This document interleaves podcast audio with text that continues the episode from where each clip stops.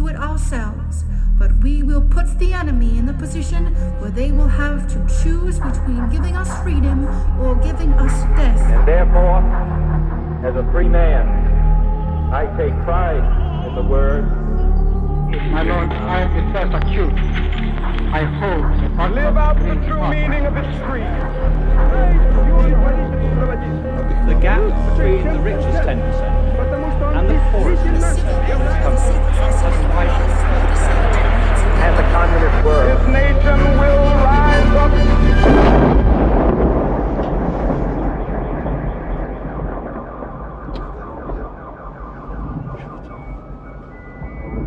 Hezký den, vítáme vás u dalšího pokračování podcastu Kolaps, který pro internetový deník Alarm.cz připravují Jan Bělíček a Pavel Šplíchal. Ještě se nám nepodařilo zpracovat volby na Slovensku a blíží se další velká událost prostoru Vyšagrádské čtyřky. 15. října totiž k volbám půjdou Polky a Poláci a už delší dobu se spekuluje, že tentokrát by opozice vládnoucí strany Právo a spravedlnost mohla mít šanci na úspěch.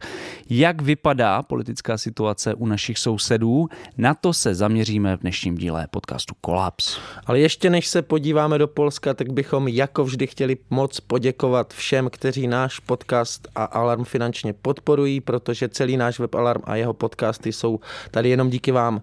A pokud máte náš podcast rádi a pravidelně nás posloucháte, tak zvažte naši podporu. Jak na to zjistíte na našich stránkách v hlavním menu v sekci Podpořte Alarm. Alarm je z více než 70% financován svými čtenáři a čtenářkami a podporou redakce Alarmu podporujete i nás dva s Pavlem.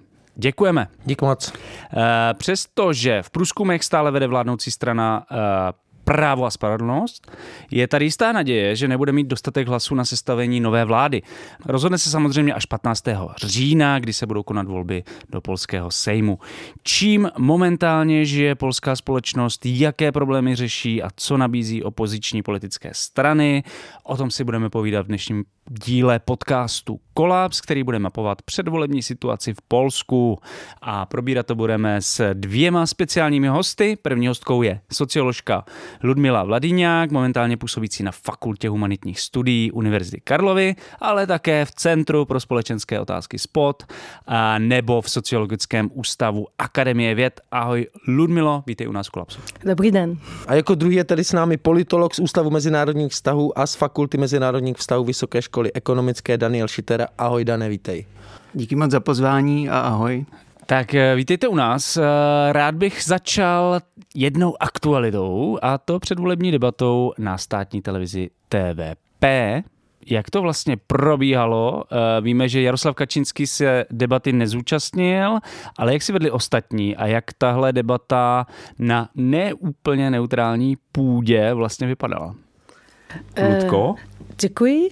Mm, No, ona vypadala zajímavě, mm, jelikož bylo to na poprvé, kdy po několika letech od té doby, kdy se podařilo vládní straně nějakým způsobem ovlivnit to, co se odehrává ve veřejnoprávnych médiích v Polsku. Na, její, na, na, na půdě těchto médií eh, objevili se politici jiných, jiných stran. Takže je to v něčem jako, jako precedentní, že, že mohli diváci a, a diváčky eh, te, te, te, TVP, jak se tomu v Polsku říká, polskiej veřejnoprávnej televize, najednou se podívat a poslouchat v klidu lidi z ostatních stran, eh, co, k tomu, co, maj, co, co říkají, jak, jak opravdu vypadají. Nebyla to ta, ta, ta nek, nekon, nekonečná a Donald Tusk něco a Donald Tusk zase něco, którą jakoby serwuje každý den statní i veřejnoprávna televize v Polsku eh, divákům, ale v- mo- mohli se ti lidi nějakým způsobem zaprezentovat. Eh, Samozřejmě mm, ne, ty otázky byly nějakým způsobem napsané tak, aby nejlépe tam vypadla vnadnoucí strana. One byly šíleně dlouhé, dokonce se v Polsku objevily takové vtipy, že, že, že i mm, op, prostě em, popisy jako přírody z, z, z mm, povinné četby, která se jmenuje Nad Němnem, je to nějaký román z 19. století, který, který se musí číst někde na Gimplu, tak i ty popisy, které jsou eh, proslovený tím, že jsou šileně dlouhé, tak byly kratší než ty otázky. Mm. E, a zároveň ty otázky, jak byly dlouhé, tak samozřejmě už měly nějakou tézi uvnitř. Takže, takže mm. to bylo těžké pro mě tu... Zajímá, mm. Mě zajímá, uh, jak, jaké to byly otázky? To je první, první můj dotaz. Jakože na co se ptá moderátor, aby podpořil provládní politiku. A za druhý, jak se s tím vypořádali e, ti, ty opoziční politici, jestli využili tu šanci vlastně promluvit k těm e, voličům PIS a jakým způsobem toho e, využili. Tak když bych to měl schrnout, tak ty otázky byly modelované na to, aby Moravěcky mohl nějakým způsobem zodpovědět témata, který postuluje PIS ve volbách.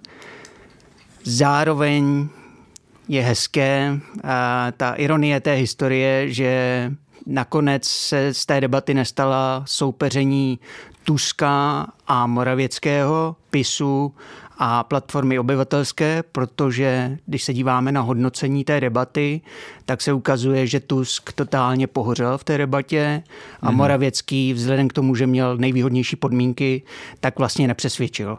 A pozitivní v tom smyslu, je, že nejlépe se s tím podle všech hodnocení vypořádali vlastně ty menší strany takzvané demokratické opozice, což byla zástupkyně levice, mm-hmm. uh, Joana scheuring Vilgus a především, a myslím, že Šimon Holovia, který je zástupcem té druhé menší strany, takové středovější, na, uh, vlastně ne strany, on je součástí širší koalice takzvanými agrárníky lidovci, jeho strana se nazývá Polska 2050, tak on vlastně tam zazářil. Takže hmm. výsledkem té debaty vlastně může být to, že ty menší opoziční strany možná nakonec v tom závěrečném sprintu posílí, přesvědčí a přitáhnou nerozhodnuté voliče na svou stranu. Jenom ještě naposledy se vrátím k té debatě, ale vlastně jako co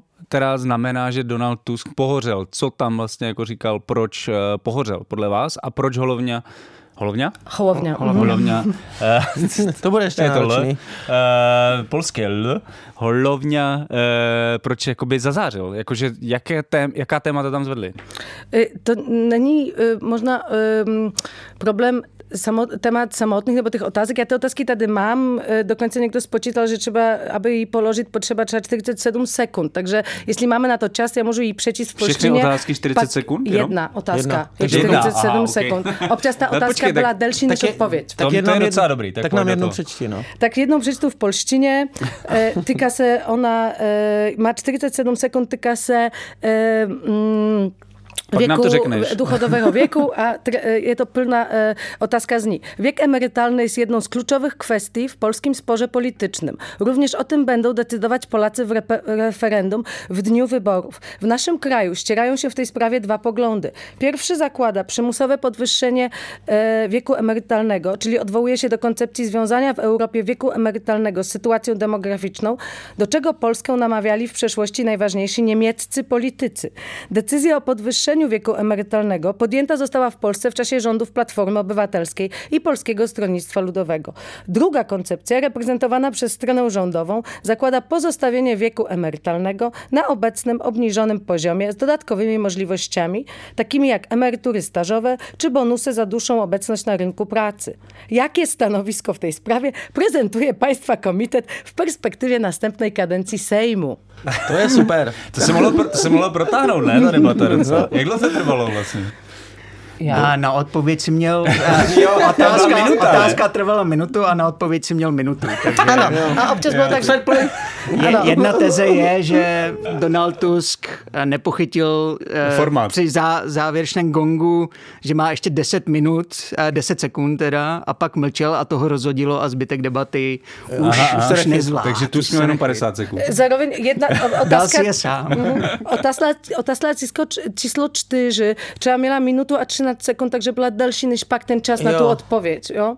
E, zároveň ty otázky vztahují se k těm otázkám, které budou v tom referendu v niedzieli, które se kona paralelnie w, w, e, k volbám a ve stejných volebních místnostech jako volby. E, a k tomu, k tomu, k tej sytuacji e, pana Donalda Tuska, to, to jako, je, na tom se komentatoři v Polsku shodnou, že no nebyl to prostě olympijský vykon. Nicméně tady, aby to pochopili posluchače a posluchačky z Česka, je to člověk, který je běžně v každodennosti jako terčem útoku té veřejnoprávné televize přímo ad personam. Musí mít i, jako, jako, jako osobní ochranu a podobně, což znamená, že myslím si být na půdě té televize a, a jako tím hlavním kde, kde ta kampaně přímo pro, jakoby anti Tuskova, kdybych to mohla takhle pojmenovat, je nějaký neologismus, který jsem teď vytvořila, mm.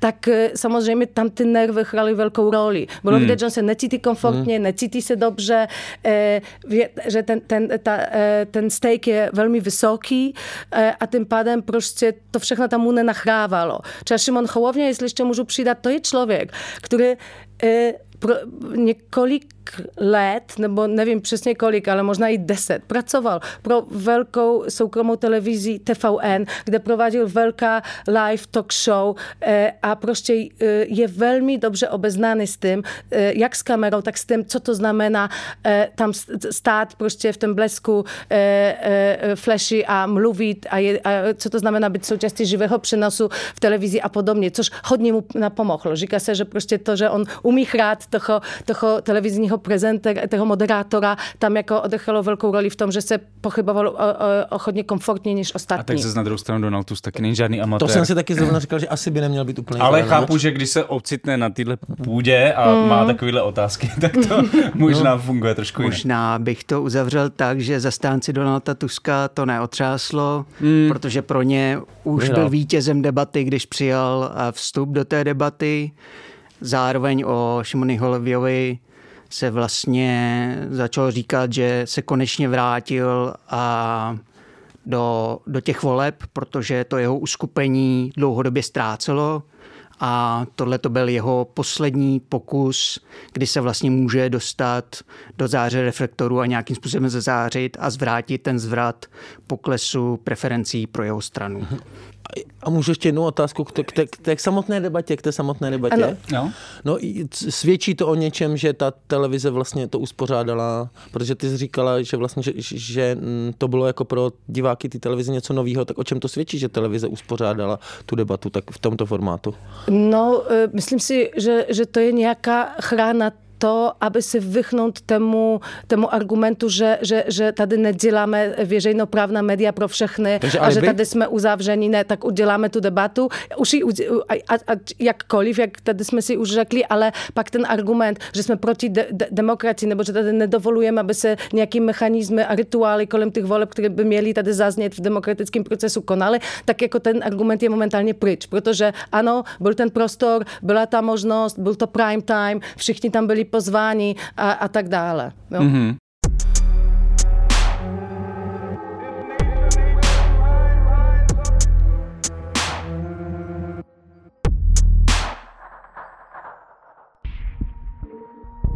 Hard Noise.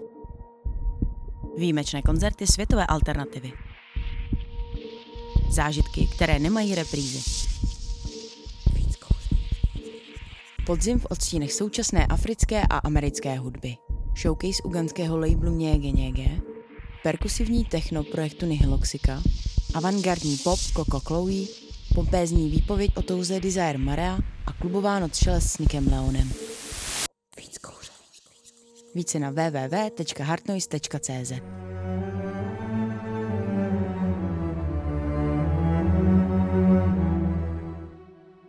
A co ještě to, co výkony levice? Jakoby, já nevím, jestli je vlastně na základě téhle debaty asi možný něco jakoby širšího o tom říct, ale říkali jste, že vlastně kandidátka levice nedopadla úplně špatně.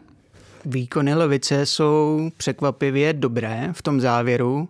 Před touhle debatou bylo vlastně to velké schromáždění ve Varšavě, tě, těch, těch milion... 30. září v sobotu? Tak, těch milion srdcí pro Polsko, nebo jak se jmenovalo? Marš miliona srdc. Přesně tak, Marš miliona srdc. A Máme jenom milion chvilek, oni mají milion srdcí. Například, to, je rozdíl, to je rozdíl mezi polským a českým. Například, například část té takzvané demokratické opozice odmítla přijít, což byl ten Šimon Holovia. Aha. Oni si vymysleli program tisíce uh, potkání. Uh, Takže milion srdcí, víkendu. tisíce potkání. Přesně tak. Dobře. Na druhé straně část uh, levice přišla, a pak se psalo o tom, že vlastně ukradla tu show, mm-hmm. protože eh, předseda to, té, toho většího levicového uskupení v té koalici a nové levice, tak v rámci 15 minut vlastně jakoby vyjmenoval program, což se vlastně Tuskovi v průběhu celé toho programu nepovedlo. On jel na tu notu. Není moc on, on, on, tam měl vlastně v průběhu, ani minuta, ani v průběhu 30 závěrečného 30 minutového proslovu, tam říká, No říkali mi, že přijde hodně lidí a že bych měl říct něco z programu, ale já vás s tím nebudu otravovat. Okay. Budeme si tady hrát jako na třetí solidaritu a, a o dobré náladě. Jo, tak... tak... On, on vlastně přijal tu pozici, nebudu nikoho v uvozovkách naštvávat, ale budu je tu rovinu budoucnost je bright, dívají se na nás ze zahraničí a my je zase přesvědčíme jako v té první solidaritě, nebo pak měl ještě tezi o druhé solidaritě, tak my je v té třetí solidaritě jako přesvědčíme, že Poláci jsou vlastně na tom správném místě historie v Evropě a nejsou spisem. Jo? A v kontrastu toho tam přišli eh, ty levičáci a, a, a, a, a vlastně nějakým způsobem v průběhu 15 minut řekli nějaký hesla, pak se to video stalo virální a po tom setkání najednou jako půly jsou vždycky jako nepřesvědčivý a ta levice vyskočila o 4% v úzovkách. No, Jestli to bude mít dlouhodobý efekt, nevíme, ale zároveň máme tu debatu, kde vlastně se vybrala poslankyně, o jejich schopnostech přesvědčit bylo pochybováno a ona přesvědčila. Takže mm-hmm. teoreticky ten sprint, který oni mají, tak je jako velmi, velmi dobrý. Ludka na to chce eh, ještě reagovat. Ano, já bych jenom přidala, že jsem se podívala na ty nějaké rychlé průzkumy, které se v Polsku dělá momentálně non-stop. E, o, o jejich kvalitě možná trošku občas sociologicky pochybovat, nicméně jsou to nějaké trendy, které, které, se v té které, které ty průzkumy v té společnosti odrází. E, takže pokud se jedná o debatu, tak, tak tady podle dotazowanych, był to niejaki, niejaki rychli průzkum udzielany pro, pro serwis onet.pl, tak tam um, tu debatu podle, ta otázka zněla, kto podle, podle vás tu debatu vyhrál jako, a, ne, a byla to otázka přímo o, toho člověka, který se tej debaty zúčastnil nikoliv, byla to otázka o tu politickou stranu, mm -hmm. což m, může být trochu zavádějící.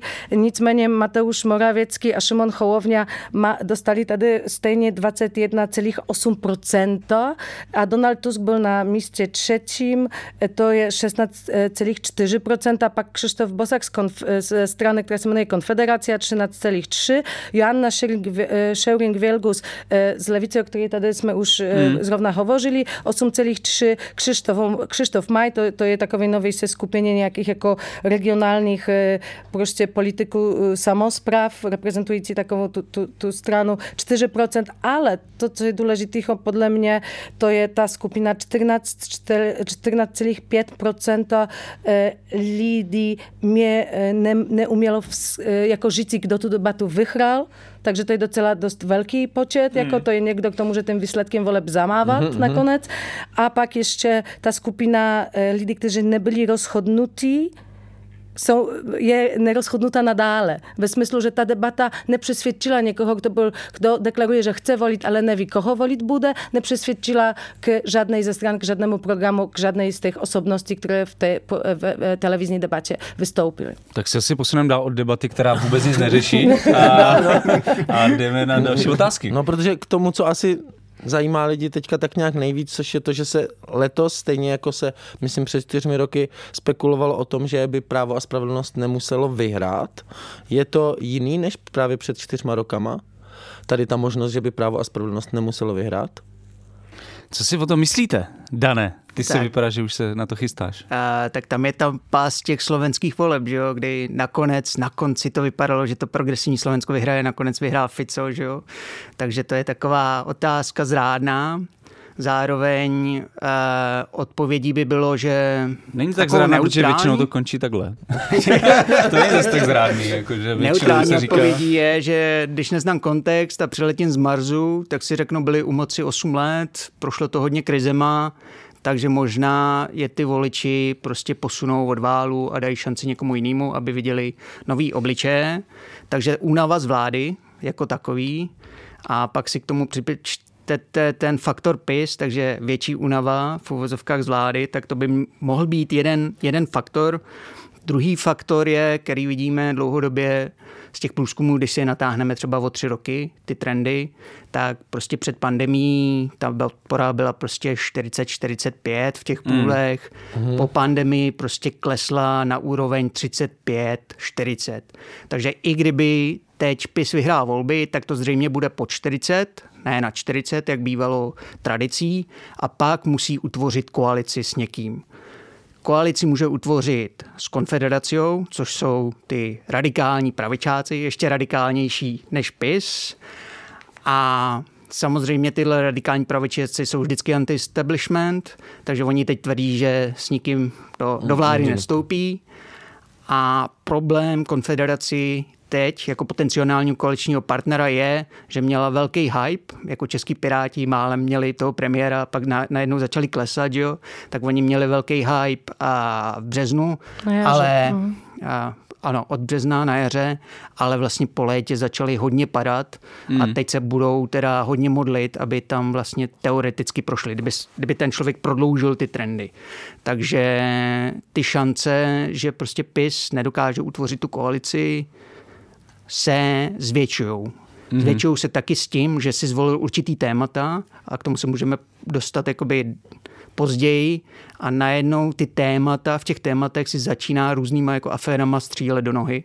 Mm-hmm. Což zároveň logicky začne posilovat ty tendence těch nerozhodnutých, že to možná tentokrát hodí někomu jinému. Pojďme na ty témata, protože mi to při... ty mluvíš asi o, o tom uh, kšeftování, kšeftování s uh, s vízama do, do Polska, eh, která, která, která byla na některých na těch ambasádách polských eh, v zahraničí. Myslíš tohle? Nebo to ještě nějaký jiný? jedna z mnoha afér. No ale jakože vlastně se vybere tohle téma, migrace, a najednou prostě se ukáže takovýhle skandál, který to vlastně trošku nabourává, tu, tu politiku PISu prostě.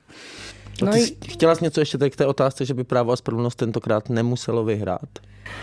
No, e, takovou jeszcze wiec, która się tyka tej wolebnej arytmetyki. Tam jeszcze w Polsce to polskie wolebne prawo zakłada, że E, ta strona musi mieć, jeśli, jeśli się to sprawnie pamiętuję, 8%, aby była schopna udzielać tu, utworzyć tu koalicji. Coś trzeba e, momentalnie ta trzecia droga, co się przysnie se skupieni e, Polska 2050, Szymona Hołowni, a pak stara dobra polska lidowa strona PSL, tak zusammen, tak gdyby, gdyby ty, gdyby oni w poslednich pruskumach, czy minuli tydzień mieli, mieli menie 7, nieco procento, a to by znamenało, że nie są koalicje schopni. Takže, takže oni v podstatě to, že jim ta debata nachrála nějakým způsobem, tak je to taky šance pro tu opozici, tu koalici, která, do, do které by vešly koalice obyvatelská, e, levica a pak e, třetí droga vůbec se stavit. Stejně se to týká konfederace. Jestli bude to méně než 8%, tak, tak oni nebudou, e, nebudou moc v té, v té, v té...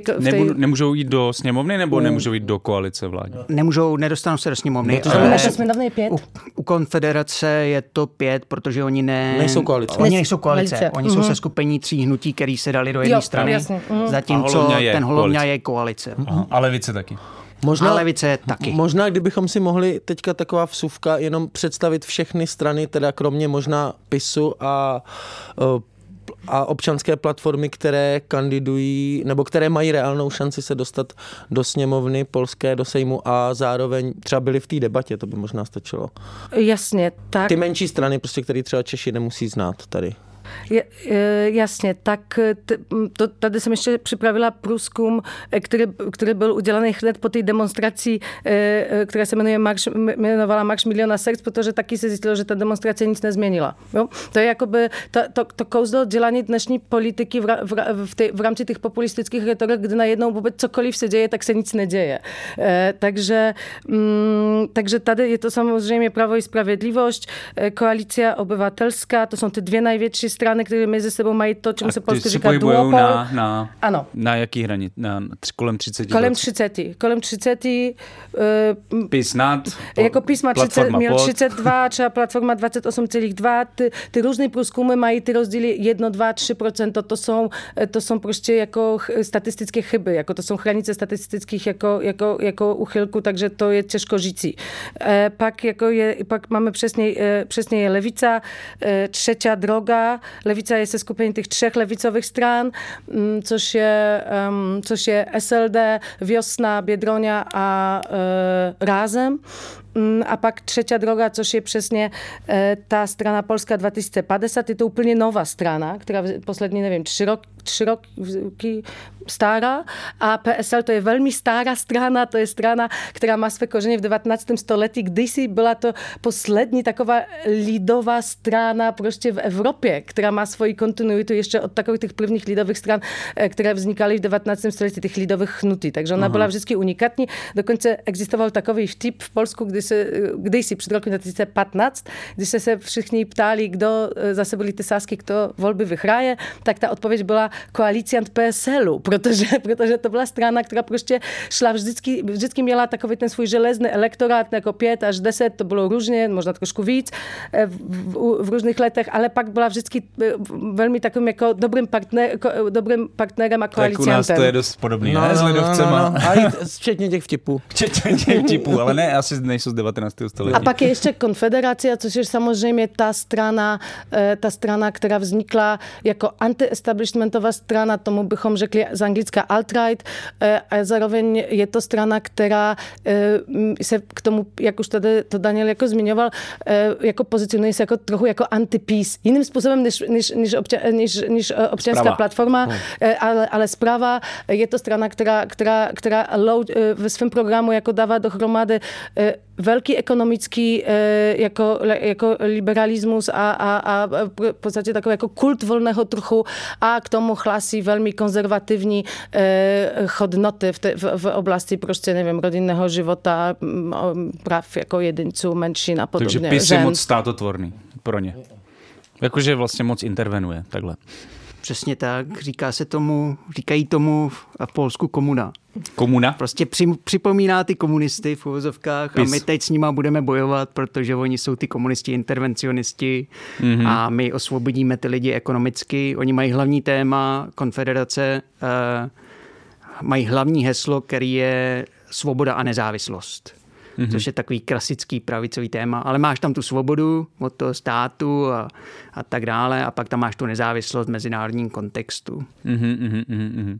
No, takže to jsou všechny subjekty, které mají nějakou šanci na to ano. dostat se do sněmovny? Nebo Daniel, ještě bych ještě... dodal jazykovou poznámku, droga není droga, ale cesta Polska. Jo, jo. Aby jsme si, droga. aby jsme tady zase nepropagovali nějaké třetí návykové droga. látky. Kiko, kokain a, a třetí droga. Nějaká, nějaká cesta mezi tím. Je to třetí droga, protože je to jako třetí cesta, protože ta, ta idea byla, my přesně chceme rozbít konečně ten duopol, jo, jak jasně. se tomu říká, to mocenské sestavení dvou stran, pro které ten konflikt mezi nimi je totálně funkční už jako skoro 20 let, ano, od voleb v roce 2005. Jo, jo, to, je, to musí být docela únavný, ne? Jakoby pro ano. polské voliče. Ano, je to Tusk, únavný. Kačínský, 20 let, jeden, no. teda Kačínský, pak druhý. Píše se o tom, ale jak jsem říkala, to, to, to, to co to, čeho sme svedky všude po svete, je to, že proste to, že sú lidi unavení, to, že, to, že proste sa im už to nelíbí, to, že nemají radi, ani nemají radi strany, ktoré volí, tak to neznamená, že je nebudou voliť, tak no, to neznamená, že sa něco bude měnit. My jsme jako v situaci, kde dochází k nějakému velkému obrátu v rámci nějakých těch politických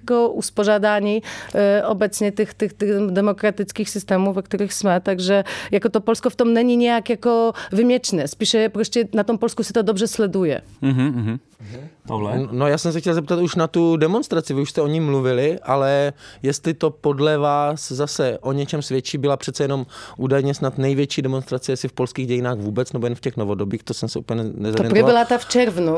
Jo, ale To je, každý, to je po každý. po každý největší vždycky.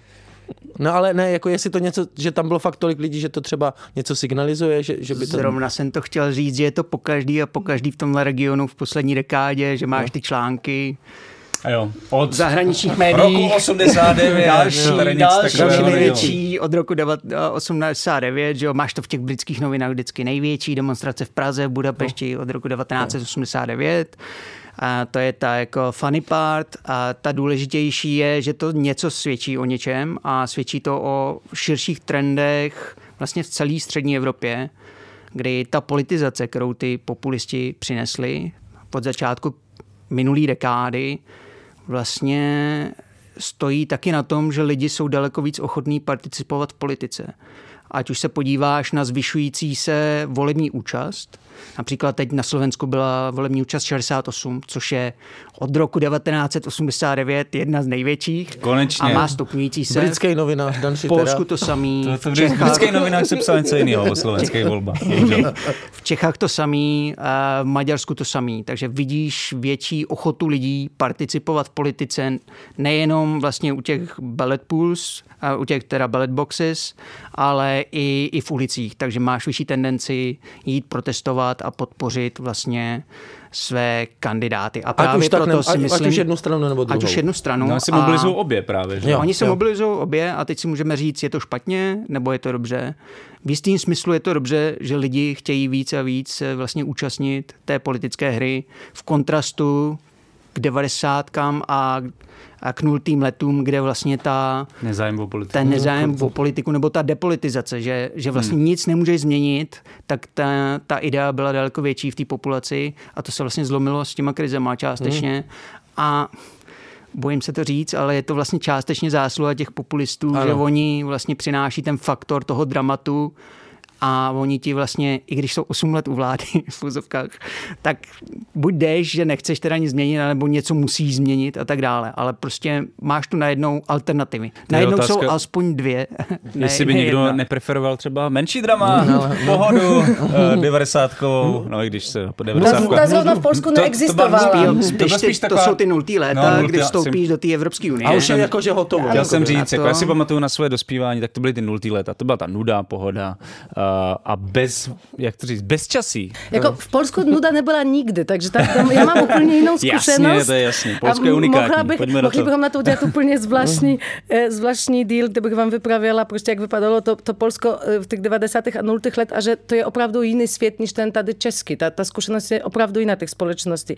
Nicméně, já bych chtěla tady přidat jednu věc, že na jedné straně máme ten paradox té té mobilizace voličů na obu stranách barikády, tak tomu řekněme, protože je úplně polarizovaný diskurze a podobně.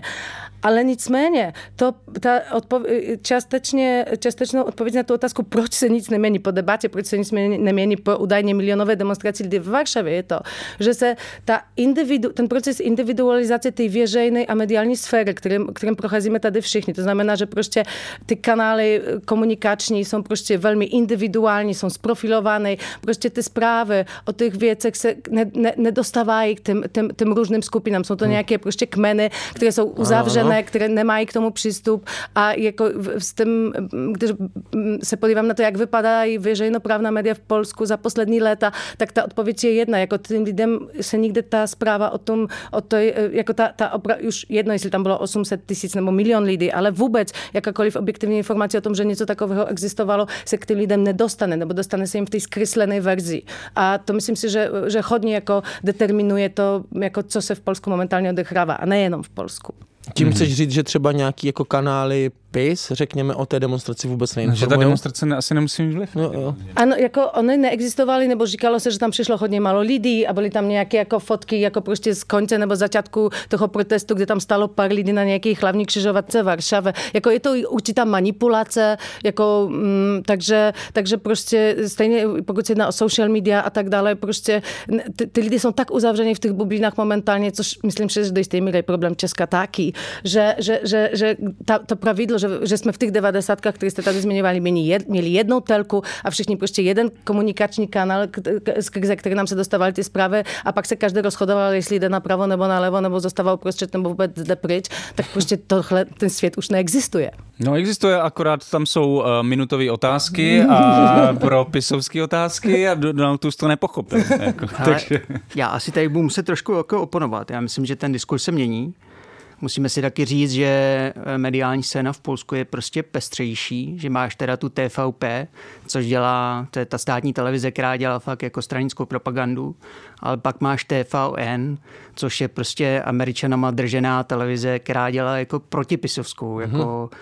novinářinu. A pak máš nějaký Saturn, který je tak někde to mezi. To je taky jo, televize. Který je mezi, což je televize. Pak máš jako plno médií, a co vychází z některých sociologických studií je, že ty lidi, co volí PIS, jsou daleko jako pluralističtější, že oni se fakt dívají na víc médií ano. a jsou pluralističtější v kontrastu k těm liberálům, který se na tu televizi nedívají, na tu státní uh-huh. propagandu a odmítají.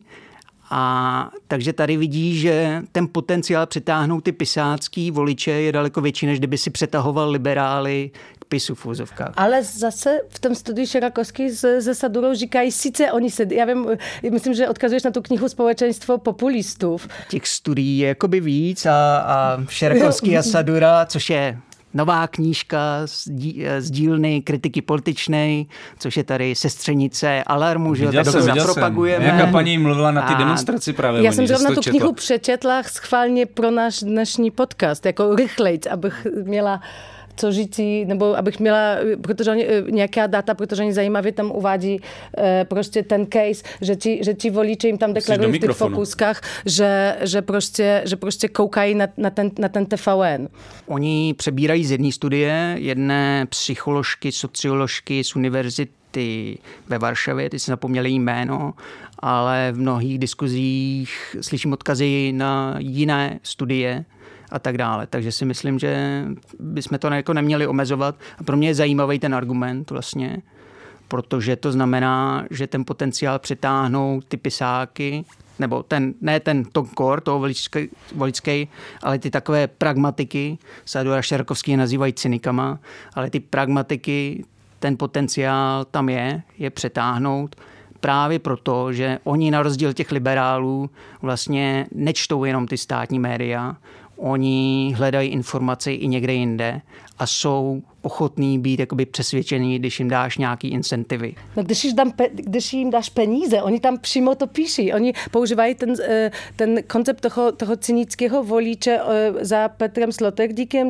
eh, filozofem a oni jako tam ukazují, že písma jakoby dva elektoráty v rámci jednoho elektorátu. Aha. Ten jeden, ten hodnotově jako orientovaný, ten železný, kde pak jako jde taky o ten, o ten prostě o ty světonazory, o nějakou představu to, to, toho Polska tvrdě ukořeněný v tom polskiej romantyckiej tradycji, a tym konserwatyzmu polskim a podobnie, a pak ci volicze, którzy prostě którzy slyší ta, ta, ta čísla, slyší prostě to, co jim kdo může dát, že půjdou tam, kam, kde, kde jim někdo nabídne něco navíc pro sebe. Jo? A kvůli tomu oni, jsou, oni říkají, cini, že jsou to cyničci voliče. Mm-hmm. To Ale... je, myslím, problém jako se Šerakovským, který, o kterým někdy můžeš pochybovat, jestli je levicový mm-hmm. tinker nebo ne. Ale já si myslím, že demokracie není jenom jako hodnotová, ale demokracie je taky o nějakých redistribučních otázkách. Přesně. A jestli jsou cynici, to už bych pak jako nechal na posouzení jako ostatních. Oni zároveň v té knížce, teď, teď jsme to tu trošku rozehráli jako v takovým jako to já myslím, proti, že to dá rozehrát. proti argumentačním tandemu, ale oni v té knížce píšou taky, aby jsme nějakým způsobem ty, ty takzvaně eh, ty cyniky nějakým způsobem neohambovali, protože ta logika může dávat smysl, speciálně když seš někde na provincii a ty transfery rozhodují o tom, jestli teda budeš opravdu chudej, anebo jestli budeš moct žít nějaký důstojnější život. Mně přijde, že to je jako ale vlastně úplně analogický s Českem. Jakože vlastně, když se podíváme třeba na voliče Andreje Babiše, uh, možná částečně o Kamury, ale jako hlavně Babiše, tak uh, tyhle voliče tam najdeme taky. Jo. A myslím si, že se odklání od Babiše v momentě, kdy je vidět, že prostě nedělá politiku, která je výhodná pro ně. A zase se k němu vrací v momentě, kdy, eh, kdy jim nabízí něco, co jim ty strany vládní nenabízí. Ale zároveň eh, tady v Česku za ty poslední léta, tam je opravdu, jestli, jestli, jestli to nevnímám stejně, jako do tak velkých sociálních transferů, jak je, jak je, jak je, No, jak je, to- za, eh, jak je udělal PIS v Polsku jako, jako 14, 13. důchod, 14. důchod Do toho nikdo a nešel, podobně. no. Tady, tady to nikdo jako ani nezáčal, jo? takže tam, tam se Ano. No, ale o to jedná je to- úplně o- jiné. jo. ta- Jo, jiné že to mají jiný peníze. jako jinou, jiný O to je úroveň. to smutnější, že Babišovi stačí takovýhle mikrotransfery k tomu, aby si tyhle lidi získal a nikdo vlastně to ne, neatakuje. Ještě jsem jenom, můžu, můžu přidat jednu věc k tomu, že v té knize, za co já mám, mám k ní taky nějaký jako kritický názor, ale, nebo výtky, ale myslím si, že neměli bychom celý ten podcast věnovat, Jedné věnovat knize. jedné knize. Já jsem jenom chtěla že tam jsou, debata kniha, končíme. ale tam jsou velmi zajímavé jako ukázky z fokus, eh, to, co mě nejvíc zajímá, jsou data z focus groups, kde přesně ty voliče písu, jako, jako, ukázu, jako mluví otevřeně, proč ten pís volí, velmi zajímavým způsobem, kdy třeba jako úplně se distancují od těch lídrů té strany, nebo úplně se z ní nestotožňují, jo, jo. ale stejně ji volí, nebo nějakým způsobem, já nechci, já hledám tady v, v, ve hlavě teď slovo aby, v češtině, aby to znělo důstojně, že oni nějakým způsobem nerespektují do, i, i, i, ten, i, i, i, i, i, prostě ten, ten, to, tu, tu stranickou nomenklaturu, ale pořád nakonec tu stranu volí a zároveň ještě pak uvádí takový argument, ale oni jsou aspoň autentický. Jo? Je hodně zajímavý. Oni aspoň jsou sebou. Nejsou že nelžou. nelžou a nejsou vymyslení, nejsou produktem nějaký PR agentury, nějakých spin doktorů a podobně. Je to jako velmi zajímavé. Jako pro mě nejzajímavější nevypadá, že to tak bude, ale Ale- podle toho, co jsme dneska řešili a ohledně třeba debaty a TFOP, tak eh, dobře.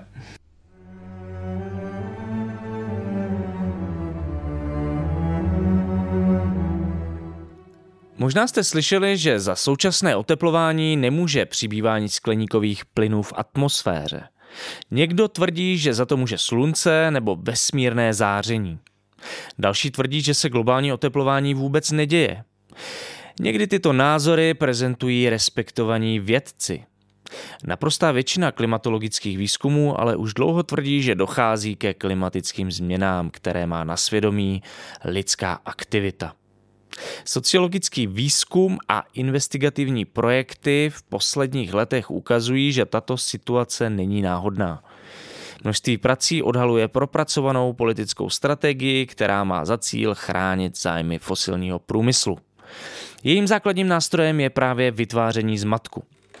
Nová kniha Alarmu a nakladatelství Utopia Libry od Vojtěcha Pecky s názvem Továrna na lži ukazuje na konkrétních příkladech z českého i světového kontextu, jak funguje výroba klimatických dezinformací. Pořiďte si knihu na e-shopu Alarmu e-shop.denikalarm.cz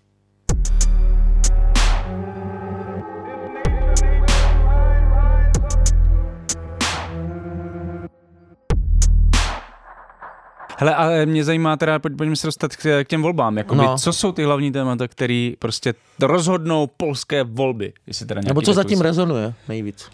O čem se mluví? Nejvíc rezonují témata, které jsou spojený s tím referendem, Mhm. protože si je PIS vybral. Takže privatizace a migrace. Privatizace, eh, to referendum je postavený tak, že se tě ptá a ty bys měl odpovědět ne. Ty bys měl odmítnout tu změnu, kterou by přinesl Tusk. A Tusk by přines teda privatizaci strategických sektorů, to je jedna otázka. Tusk by přines eh, omezení penzí, což je ta druhá mm-hmm. otázka. A Tusk by přines, a tam jsou dvě otázky, proto je to důležitý téma, Tusk by přines eh, změny v migrační politice. Zrušil by zeď, kterou jsme postavili s tím Běloruskem proti těm mm-hmm. migrantům a zároveň, protože je to nakonec spojenec Němců, tak by se s Němcema dohod na migračních paktech a tak dále. Takže tam jsou čtyři otázky, které ty musíš vlastně odmítnout. Ne říct, ano, já chci nějakou pozitivní změnu, ne, já chci vlastně odmítnout ten nástup toho Tuska. A je to hlavním tématem, hlavně ta migrace, právě proto, že ten Tusk nakonec tohle téma přijal a, a vlastně začal obvinovat zároveň Moravěckýho a, a PIS, že, že lžou, že nakonec oni přitáhli pracující dělníky od někud z Mongolska a tak dále do Polska. Mm-hmm. Takže on na tu notu vlastně pozitivně začal hrát a začali se přetahovat o to, kdo přines víc zahraničních migrantů. Jestli to teda byl ten Tusk, když teda řekl jako ty Angele ano, a jako nebo... v dobrým nebo ve špatném? No, ve špatným. Já to nechápu. Ve špatným, že on se hádají obvinovat, kdo, kdo je větší vítač. Jakoby Přesně tak, oni se hádají nad tím, kdo je větší vítač a do toho vlastně vstoupil eh, ta aféra s těma hmm. vízama, kdy se prostě PIS střelil do nohy. Ano, a Ludka chce k tomu něco? Ano, eh, dvě věci ze zádu. Eh, jako k, tém, k, tém, k tomu počtu migrantů pracujících v Polsku. Velmi zajímavě o tom už dlouho hovoří profesor Maciej Duščik z Warszawskiej Uniwersity, který se zabývá tématem, odborně tématem migrace. A on to krásně uváděl v takovém podcastu Raport o staně světa, kde přesně říkal, že momentálně momentálně má, se podařilo vládnoucí straně v posledních letech eh, liberalizovat jako prostě e, tr, e, jakoby migrační právo na, natolik, že je možné prostě nabírat tu pracovní silu ze różnych trzecich zemí. A e, ten paradox, że nikdo neví, že najednou tady opravdu přijíždí lidi ze, ze vzdálených zemí, jako třeba Bangladeš a tak dále, pracovat, protože nemá kdo pracovat. Ještě je, ta, ještě je ten problém, že část jako prostě mm, E, Ukrajinců, kteří pracovali v, v polském průmyslu, třeba odešla zpátky do země Walczyć. bojovat nebo vrátila se a tak dále, což znamená, že tam taky byl nějaký momentálně, e, v nějaký moment problém, e, kdo, kdo, kdo, kdo ty lidi. A na, na druhou stranu ta oficiální retorika vlády, která je mm. antimigrační, jako, jako dehumanizující, jako prostě ostatní lidi, kteří, nevím, nezapadají do prostě kruhu bílého křesťanství zapadu a tak dále. A, a o, o tom jako obyčejní pol, pol, Poláci a Polki nevědí. Jako ta vláda dělá všechno, aby se nikdo nedozvěděl o tom, že, že to liberální právo taky tady je a že ti lidi sem už přijíždí a nejsou integrováni. Prostě to se nikdo tím nezabývá. Jako to, to, to je obrovský problém, velká výzva. Momentálně v Polsku e, chybí 2 miliony lidí do práce. To je ta estimace, kterou ten, a bude takhle chybět, kterou e, uváděl ten e, pro, profesor Dušček. Takže velmi zajímavým je e, ta, ten paradox zase, který tady vzniká a pak do toho vstoupila ta, ta a, vizová aféra. Mhm. Jo, je to jedno. Ale eh, no, že, že jsem četl jako více do článků i v zahraničním uh, tisku o tom, že Polsko se stalo vlastně tak jakoby, jak to říct, uh, skrytě, jakoby hodně multikulturní. Hlavně a města, ne? Velký. Multikulturní nebo... společností a že tam jako je vlastně bohatá migrace, že to nějakým způsobem funguje. Uh, takže vy to potvrzujete nebo ne? Neřekl bych, že skrytě, jako minimálně ve městech. No tak ta retorika je a... úplně nenávistná, ale, jo, vůči, ale vůči když to třeba porovnáš, dejme tomu s Českem, tak ty pohledy na migraci jsou daleko liberálnější v Polsku, hmm. než, hmm. Jsou, než jsou v Čechách. Tak to je smutný teda. Hmm, pro nás. Jo. A můžu ještě něco, můžu ještě něco přidat k té debatě? Polska. V té kampani. No. Jako, protože druhá věc, to, to, jak jste se ptali, co v té kampani nejvíc rezonuje, tak jako velmi zajímavou analýzu udělal Martin Napilkovský z týdenníku, který se jmenuje Tygodník po všechny. Mm-hmm. A, je to, a to, co nejvíc rezonuje, je, je samozřejmě téma bezpečí, protože je válka, protože je Ukrajina, protože přesně ten cizí migrant stojí už u našich dveří a, a prostě přijde a, a, a, a, a nám ublíží a tak dále. Takže to téma bezpečí, jak v geopolitickém měřitku, tak v tom antimigračním nějakým jako, jako, jako chápání, ale, za, ale to, co tam je, to je, to je ta hlavní emoce, to je strach. Když se velmi podíváte na ty e, spoty, které mají ty strany hlavní, PO a PIS, tak kdyby tam vyndat prostě e, ty logo, loga, no, to... tak oni se ničím nelíší. Je to, a, je to, a jsou tam jako prostě e, je nějaké bomby, jsou tam prostě nějaké dramata, vypadá to jako prostě jako, jako nějaký závěr z, z, z nějakého válečného konfliktu doslova. Je, je, je to, čím se momentálně hrají v tom kampani, je, je je strach a e, generuje to šílené úzkosti, myslím si, mezi lidma. A ke všemu zajímavé je to, že že to je retorika, na kterou e, Donald Tusk a jeho strana přistoupili. Že to je tady ten paradox, že když jedna populistická strana tady na, e, jakoby e, nějakým způsobem nachodí nějaký téma nebo jak, nějaký způsob chápání nějakého tématu, tak ty ostatní politické strany se k tomu jako při, přizpůsobují. Že oni neřekli, my nebudeme takhle hrát, jako, že, že to je prostě jako, jako to, to prostě nejde, je to jako by česky řečeno zachránou. Ne, oni k tomu přistoupili. Přistoupili na ty podmínky hry a ty jejich spoty se v něčím nelíší a, a taky jako no, eh, vůči tym różnym um, přestěhovalcům, cizincům a podobně nejsou úplně, nejsou úplně jako, jako feroví. Jediný, kdo zatím takhle nízko nehraje, je prostě levica, která má mm. takovou tu tradiční kampaň a snaží se být jako fair. Za, za to myslím si, že se tady by měl vrátit eh, nějaký dík, že, že prostě úplně takhle eh, ta, ta, ta, ta, ta sféra ty politické volební kampaně díky tomu už úplně neklesá, i když je to jako skoro na dne, bych řekla. Ale to je můj osobní, osobní názor prostě polské voličky. Tady bych přidala, že není to sociologický názor. No, Dane. Zajímavý je možná to, že v rámci těch kulturních válek si ten PIS tentokrát vybral migraci, ne gender.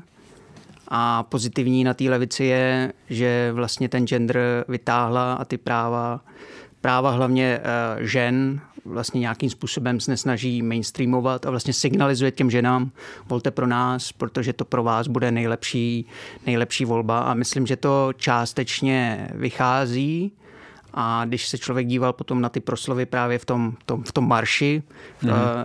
tak vlastně většinu toho času vlastně tyhle lídři levice věnovali právě oslovení jakoby žen, a třeba víc než sociálního programu. Takže ta identitární politika, jakkoliv reprodukční práva jsou sociální práva, ale tahle, Občanská práva. A tahle identitární politika vlastně pořád hraje větší prim než sociální otázky. Mm-hmm. PO, PIS si vybere migraci a levice si vybere logicky práva, práva žen. A co konfederace? Ta si vybrala co za téma? Z tohohle mixu všechno? Nebo? Snížení, d- snížení dání jo. jako hlavní Takže to je to tradiční politický ano. program ekonomický. A na té rovině Náckové. identitární politiky na té ide, na úrovni identitární politiky si prostě konfederace vybrala program anti-Ukrajinec. Mm-hmm. Že, že jsou jakoby bychom řekli pro ruští. Nejsou pro ruští, oni Anti. jsou antiukrajinští. To je, to je rozdíl. Myslím, ano. že v tom polském kontextu Polské je to, to velmi důležitý rozdíl, že když kritizuješ Ukrajinu, tak nejseš opravdu pro ruský, ale jsi spíš antiukrajinský. Ale ve výsledku by to znamenalo skonec jakékoliv podpory. Ve nám práci, je by moc... to znamenalo daleko menší podporu pro Ukrajinu v zahraniční politice a už jsme tady zmiňovali autory Saduru a Šarakovského. Oni dělali taky jeden výzkum na podporu Ukrajiny a Ukrajiny Ukrajinců a mhm. zjistili, a myslím, že by to vyšlo asi i v Čechách, že Poláci podporují Ukrajinu, ale až tak moc nepodporují Ukrajince v Polsku. Ano, ano. Co takže co jsou takže vlastně konfederace hraje částečně na tuhle notu, a pokud levica obhajuje práva žen, tak samozřejmě konfederace obhajuje práva nebohých mladých chlapců, kteří, kteří jsou tak jako deprived. Kterým feminismus ukradl přesně ženy. Tak, přesně a odpovídá tak. to teda, že vlastně levici želí, eh, volí více ženy prostě a konfederaci volí mladí muži. Ano, levici volí mladší ženy více, nebo co jsem slyšel, možná tady to bude popřeno a, a, a konfederaci, a konfederaci volí mladší muži, protože konfederace se částečně stylizuje do takového jako profilu, nebo ten ten teď její lídr eh, Slavomir Mencen, což je prostě velká star TikToku a tak dále, mm-hmm tak se stylizuje do takového jako Andrew Tate, jako polského politického sockového prostoru. Jo, takže, takže Tate jako... je ten, ten neoliberalismus, machismus a toxická maskulinita. A toxická maskulinita. No. Mm-hmm, to je skvělý program. A Mencen dělá pivo. Přesně tak, on má prostě skvělý, eh, skvělý sockový příspěvky a zve prostě eh, voliče na pivo s Mencenem. Jo. Mm-hmm. Který sám dělá, opravdu. Který jo. sám dělá mm-hmm. a pak, pak má takový jako výstupy na Twitteru, kde, kde prostě vysvětluje v jednom dokumentu, že teda na pivu se nemůžeš stát závislej na rozdíl od vodky. Takže Aha.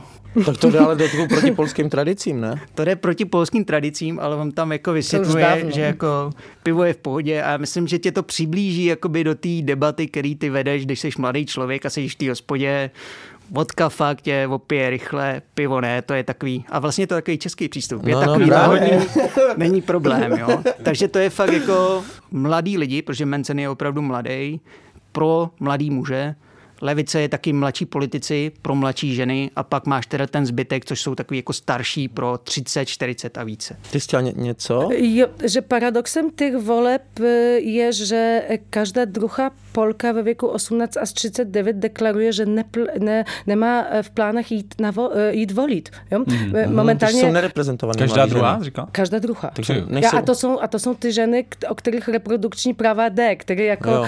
jsou momentálně občanky druhé kategorie v Polsku s ohledem na, na, to, na, na ten přístup prostě e, medicíny e, k, k hmm. reprodukčním právám a, a všem, co, co s tím je jakoby spojeno. Takže e, momentálně v Polsku proběh, proběhlo několik takových ka, sociálních kampaní, které, e, které, které měly hesla jako dziewczyny na wybory, což znamená holky do voleb a podobně, e, e, aby přesvědčit ty, ty, ty ženy, že, že, že mají jít volit. Takže v té stejné věkové skupině ty kluci jsou rozhodnutí jít volit tu konfederaci. A ženy se... A, a každá druhá žena nepu, deklaruje, že nepůjde k volbám vůbec. A ty, co, ty které deklarují, že, že jdou, tak samozřejmě, že tam předvládá ta levice, jako, jako ta, ta strana, kterou deklarují, že Která že přímo kampaňuje vlastně pro ně.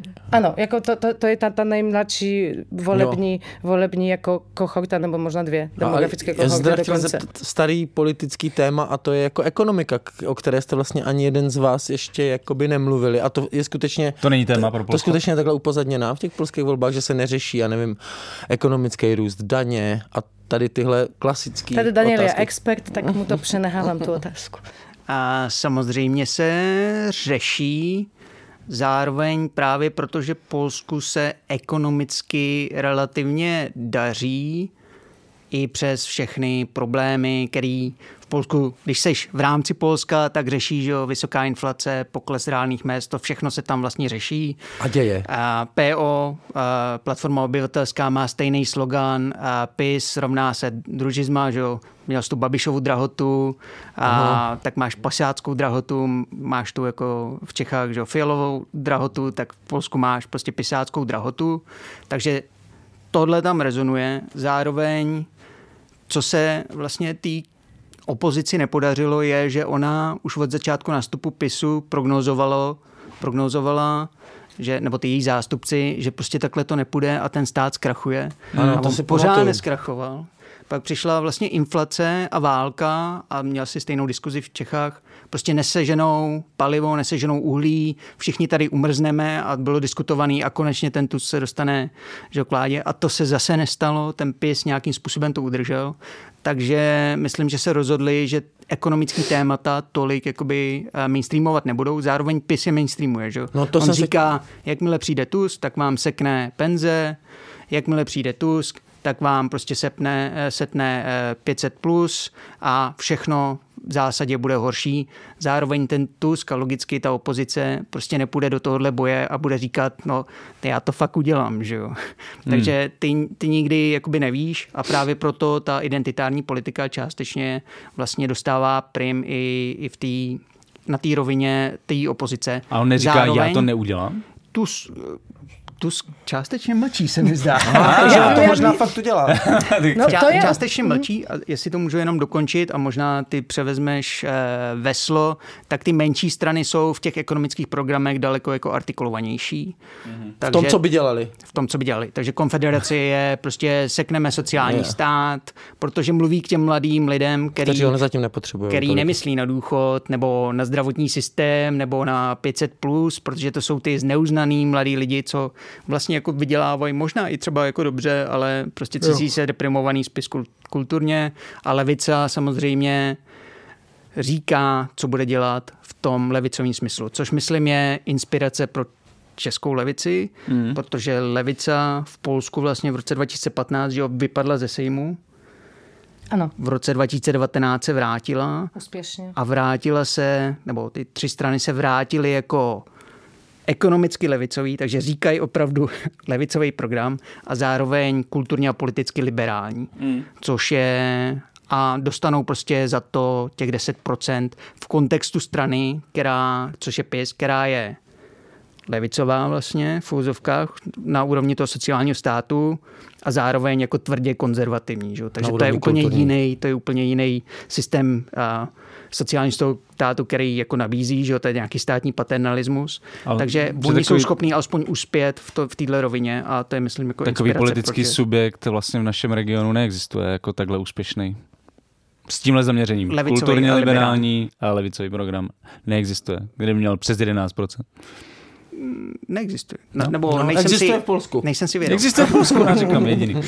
Ludko, ty chtěla ještě k tomu něco říct? Ano, že, že ono se tady hovoří dost o těch, o těch různých jako indikátorech ekonomických. Tady bych jenom chtěla říct, že ta politika PiSu spočívá třeba v takových ještě zajímavých manévrech, jako politika vlády nebo koalici, která se jmenuje Zjednočená pravica, eh, abych, byla, ta, abych to tady uvedla na, na, do, do, správných, do správných men, tak ta, třeba byla mo, moment nárůstu té inflace, které jsme tady jako eh, viděli všichni ve střední Evropě, tak tady do, do toho ta vláda zasahla tím způsobem, že stahla DPH z jídla. Hmm. Takže momentálně to, že Češi jezdí na nakupy hmm. do Polska, je částečně e, důsledek toho, že tam není e, ta, pořád ta daň DPH na tom jídle už další rok, což znamená, že ty ceny takhle e, e, nenarůstly prud, e, prudce rychle a drasticky, jak tady třeba v Česku.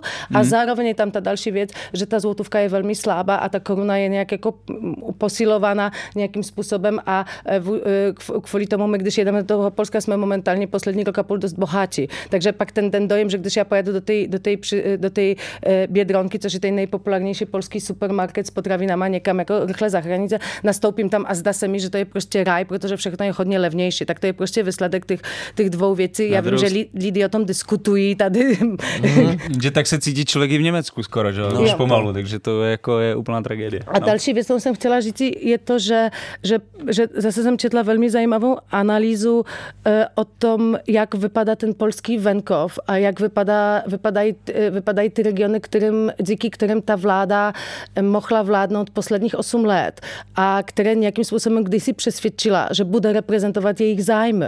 Protože to byly přesně, přesně ty regionální rozdíly, ty velké regionální nerovnosti, velká města versus takzvaná polská powiatowa, což je jako Polsko okresní eh, v přímém překladu, ale má to trošku jiný význam, protože ty povět, pověty mají nějaký, ně, ně, ně, ně, nějakou exekutivu oproti těm českým okresům.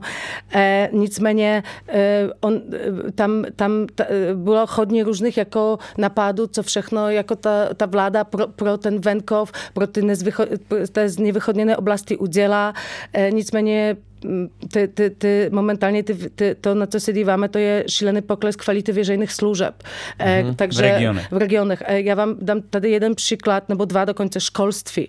E, jeden z největších problémů Polska momentálně je patrným, že v oblasti školství existuje velký rozdíly. Třeba žáci z velkých měst, to je, je nad 100 tisíc obyvatelstva, těch je v Polsku kolem 40, pro představu. Mm-hmm. Ne jak u nás. získávají, získávají v rámci zkoušek, kon, zkoušek končících základní školu v Polsku, které jsou povinné to mm-hmm. jsou takzvané přijímací zkoušky, ale one se konají na, na, na, na, těch, základkách. na, na těch základkách. Po osmé třídě výsledky o několik procentových bodů vyšší než děti z menších měst, obcí a venkovních oblastí. Jedná se o polštinu, matematiku, angličtinu. Rozdíly jsou na úrovni občas 8, 15 nebo i 20 procentových bodů. To jsou hmm. obrovské rozdíly. Aha. A to znamená, že Jenom rodi... kvůli regionální. Ano. A hmm. rodiče, kteří si můžou dovolit, přenáší pak děti do soukromých škol. E, samozřejmě máme ten, ten problém systémových nerovností ve vzdělávacím systému systému, na co navazuje další problém, což je e, prostorové a dopravní vyloučení velkých oblastí Polska, protože do té lepší školy musíte nějak dojet. Ne, a e, tady m, mm, momentálně podle odchodu organizace Stowarzyszenie e, Wykluczenie Transportowe momentálně nemá svobodný přístup k veřejné dopravě, což jsou spoje autobusové nebo vlakové, 14 milionů Poláků a Polek. To je třetina roz... obyvatelstva. Jo? Hmm.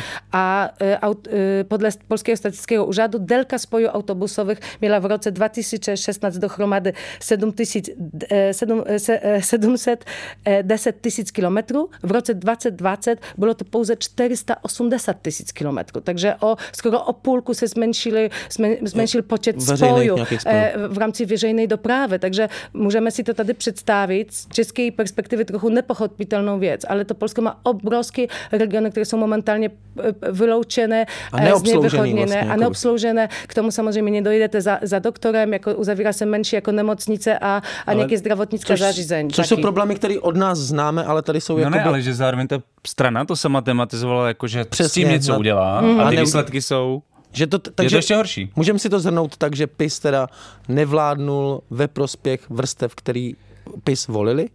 Tak asi takhle asi. ne, jenom můžeš. jo. No to jako můžeš, to tak, protože... Migrační politika liberální, úpadek regionu prostě. Protože když se, tak rozbijme ten, ten, ten český tady, sen o, je, o Polsku, jak je napřed, který, převrací svět který, na který, který reprodukují určité média, možná v tom jednom článku, co jsem psal pro vás, tak jsem trošku taky zreprodukoval. No, ale já si to od té doby myslím. Jsme, jsme... Musíš být zodpovědný v těch textech. Ano, já jsem se dívala, jsem říkala, to není možné, že jsi to napsal, ale... ano, sen byl rozbit a Samozřejmě, když to vezmeš s kladnou hlavou, tak vidí, že často, co se stalo uh, s různýma vládama, i těma populistickými, a myslím i jinýma, když nastoupí, tak bys neměl sledovat jenom tu retoriku, ale i, i tu praxi. A to, co se stalo, je, co by někteří vysvětlili, že něco šlo na ty sociální transfery a proto nemůžeš investovat vlastně do těch veřejných služeb. Což je fenomén, který ve střední Evropě taky známe, protože ve střední Evropě investuješ radši do lákání zahraničních investorů, než aby se svěnoval vlastní, a vlastní ekonomice, buď na úrovni Jo, v rámci té duální ekonomiky na úrovni jako těch, těch regionů, co neberou z té zahraničně orientované ekonomiky tolik, tak ty začnou být jako pod, let's say, eh, pod podrozvinutý nebo nějak tak a na státní úrovni ten stát prostě nemá kapacity a peníze zafinancovat sám sebe. Mm-hmm. A to myslím, že se v Polsku částečně jakoby stalo, že ta retorika dáme na frak jako zahraničním investorům, obnovíme domácí ekonomiku, tak se částečně nestala. A je to zároveň i úspěch, protože oni lákají ty zahraniční investory. Pořád, my už ne. Takže to se nestalo a investuješ tam, neinvestuješ do vlastního státu a pak už ti nezbývají peníze.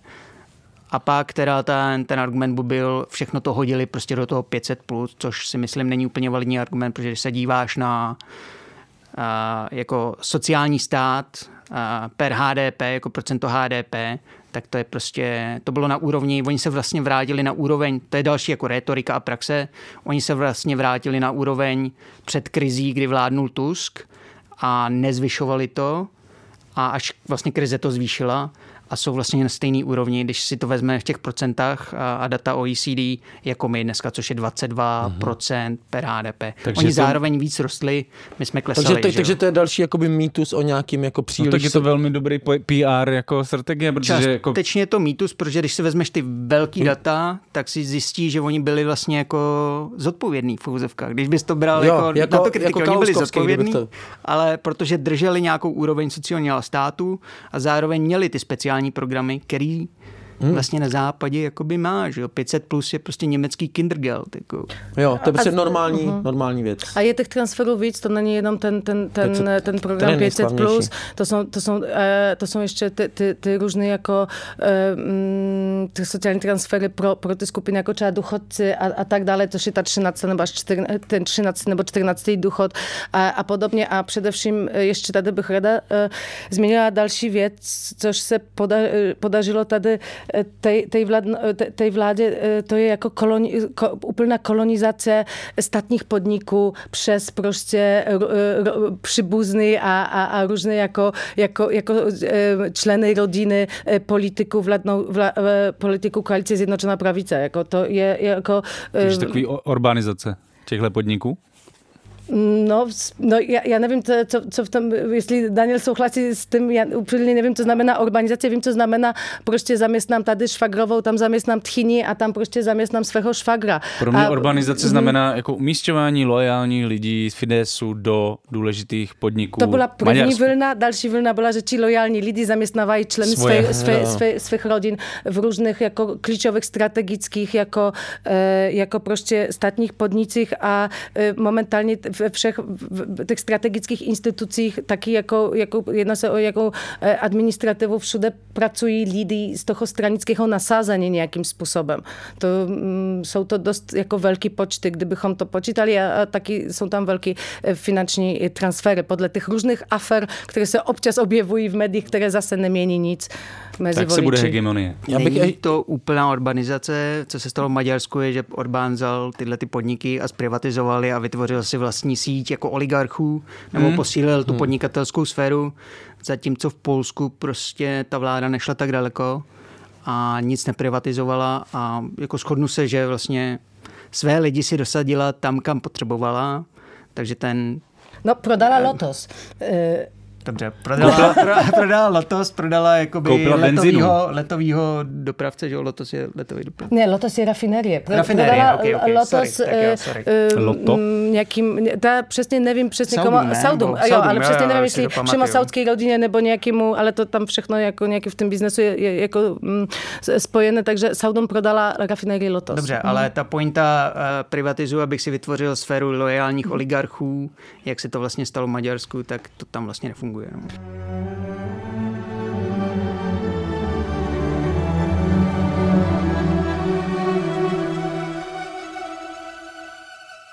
Nakladatelství Alarm vydává svou druhou knihu. Hrdinové kapitalistické práce v Evropě jsou pokračováním úspěšného reportážního projektu Saši Úlové. Tentokrát z prostředí východoevropských migrantů, kteří se jako levná pracovní síla vydávají hledat štěstí na západ Evropy. Reportážní kniha Saši Úlové ukazuje, že chudí lidé jsou kvůli tomu, aby se uživili nebo aby uživili své děti, ochotni podstupovat strašné věci. A také, že platová nerovnost mezi východem a západem Evropy je dlouhodobě neudržitelná a ohrožuje evropskou integraci. Pořiďte si knihu na e-shopu Alarmu e-shop.denikalarm.cz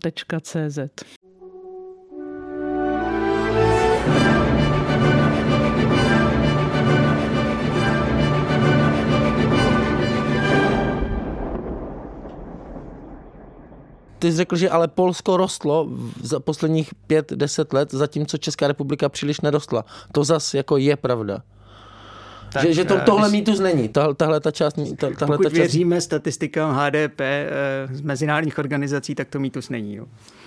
Jo, tak zase takový globální spiknutí. to Ale asi nebude. zároveň, zároveň bych řekl, že ty, ty kořeny toho růstu prostě souvisí s cestou, kterou oni si vybrali, která nebyla česká, kde ten stát hraje větší roli rozvojovou a v ekonomice, takže ten PIS to částečně zdědil vlastně od té platformy obyvatelský a tato sdělej dělá už vlastně z devadesátek. Co máš v Polsku je nějaká velmi jako neoliberální retorika, ale ta praxe zatím byla, že jsme budovali nějaké instituce, které by nám pomohly se trošku jako posunout dál.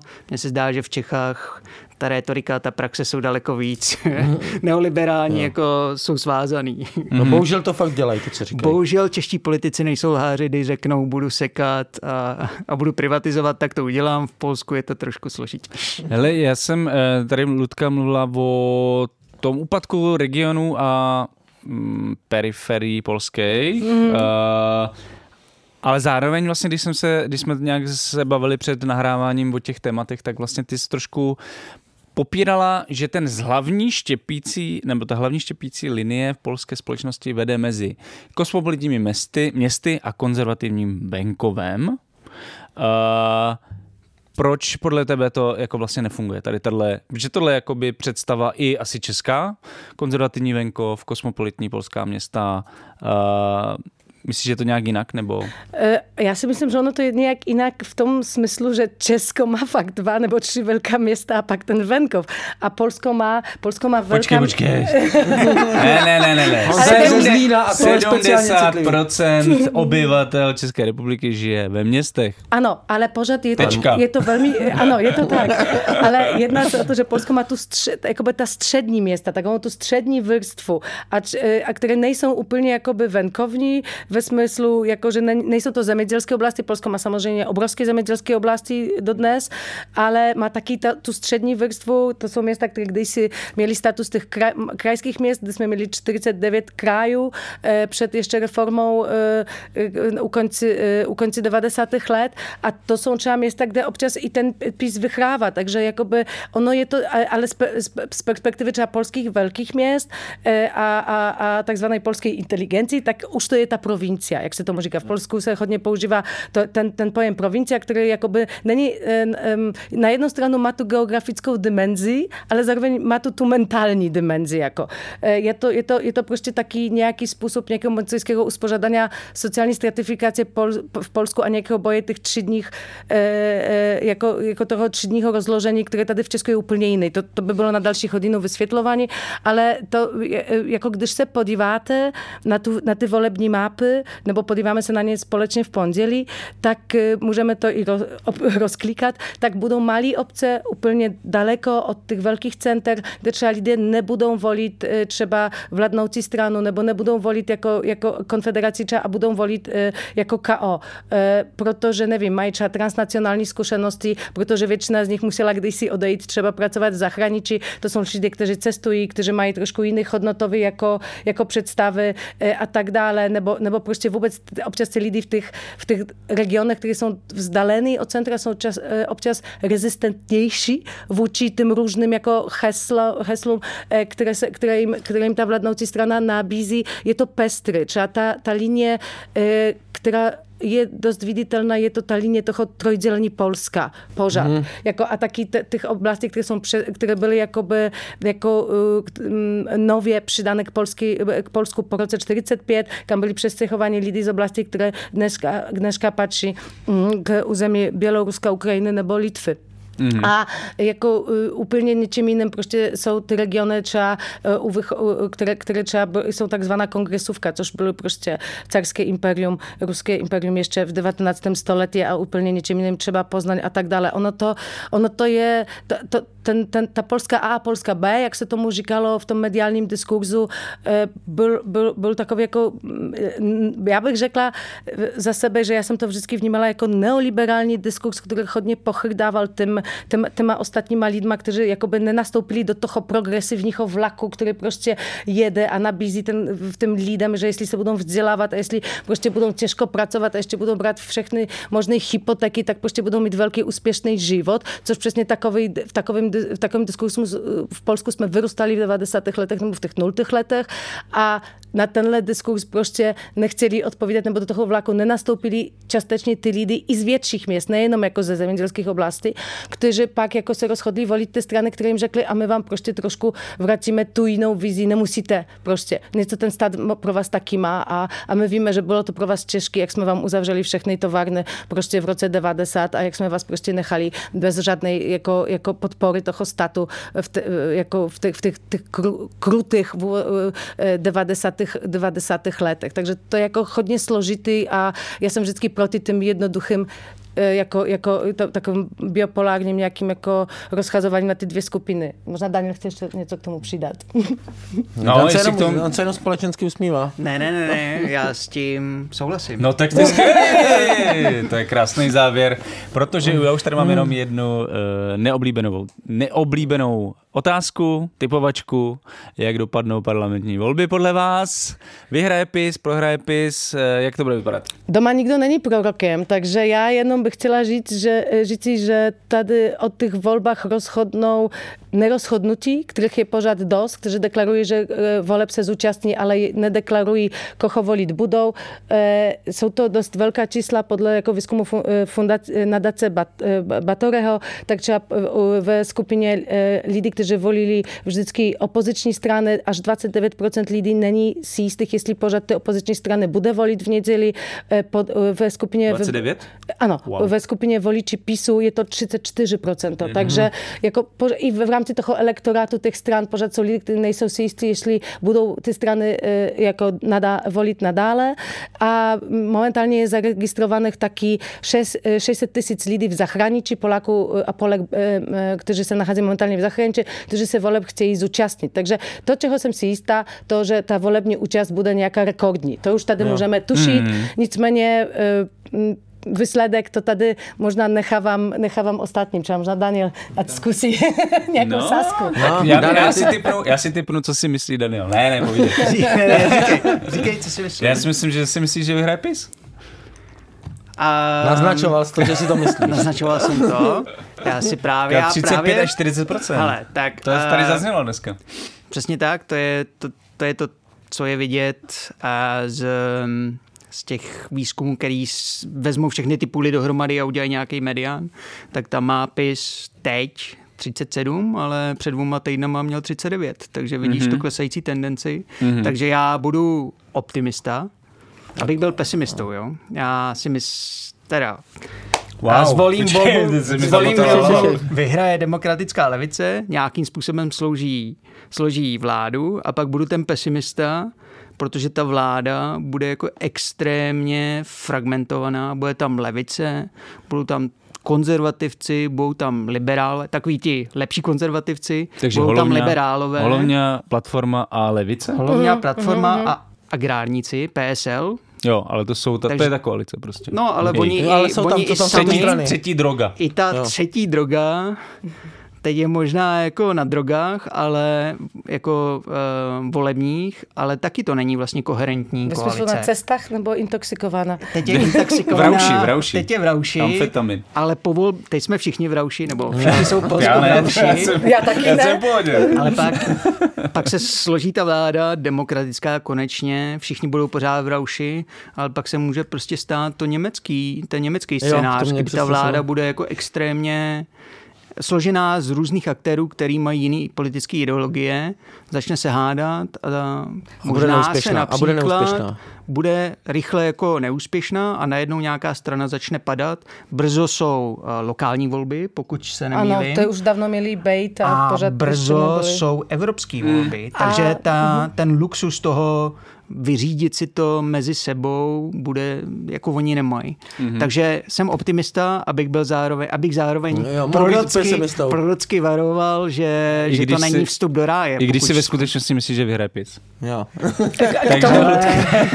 ne, já Proč jsem ne? chtěla přidat, že k té, k té, k tomu, k té, k té celé konstelaci, kterou tady Daniel uvedl, ještě je osoba eh, pana prezidenta, který, který bude vládnout do roku 2025 a je to prezident, který je jednoznačně prezidentem jedné strany. Tady to, mm, to už jako víme, což jako tej, kdyby, i kdyby ta opoziční koalice vznikla, tak myslím si, že tady jistá e, míra nespolupráce nebo vzájemného blokování různých, různých e, jakoby e, věcí v, v rámci toho procesu e, demokratického tam bude. Takže to, to zase je ještě další věc, kterou musíme brát v ohled, kdy, kdy se díváme do té budoucnosti. Mm-hmm, mm-hmm. Rozumím. Tak jo? Chci jenom vyjasnit, že si no, fakt přeju, aby vyhrála ta Já vím, že jsi to levicová ale, já vím, a tak to není, ale co myslíš si, že vyhraje to, to, je, to, je, to je jedno, co si přeješ. Tady jde o to, co si myslíš, že se stane. Částečně to vidět i v číslech. Tak. Jo. No, ale uvidíme, jestli složí koalici, tak to je další uvidíme, věc. jestli Poláci splní koaliční vládu složí. Já se bojím, že se brzo začne rozpadat. Jako PIS. A Víš, PIS, jako kdyby měl, jak si má s kým složit. To je vlastně. další scénář. Ještě byl scénář, že vlastně to bude 50-50 a všichni se začnou připravovat na nové volby za půl roku. Takže mm-hmm. scénářů je opravdu hodně. Ano, mm-hmm. ano, ano. Mm-hmm. Mm-hmm. Super. Takže o blížících se parlamentních volbách v Polsku, vládě práva spravedlnosti, možnostech politické opozice i momentální společenské atmosféře jsme si dnes v kolapsu povídali se socioložkou Ludmilou Ladiňák a s politologem Danielem Šitarou. Moc krát dík eh, vám oběma za skvělou diskuzi, za skvělé postřehy a doufám, že se zase brzo uvidíme. Díky moc za pozvání. Děkuji. A děkujeme taky vám, posluchačům a posluchačkám Kolapsu. Posloucháte nás, je vás pořád víc a je to super, díky moc.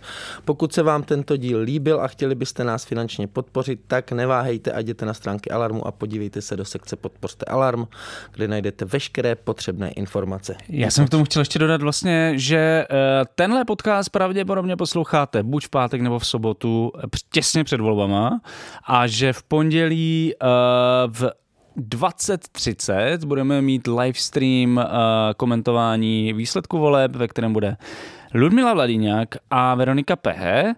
Takže pokud vás bude zajímat, co si Ludmila a Veronika myslí o výsledcích polských voleb, tak eh, si nás puste. Samozřejmě bude pak i audiozáznam. A on to ve skromnosti neřekl, ale moderovat to bude Jan Bělíček. Samozřejmě budu to moderovat. Já, já se na to moc těším. Uh, budeme rádi, když budete poslouchat jak povolební debatu o Polsku, tak uh, další díly kolapsu.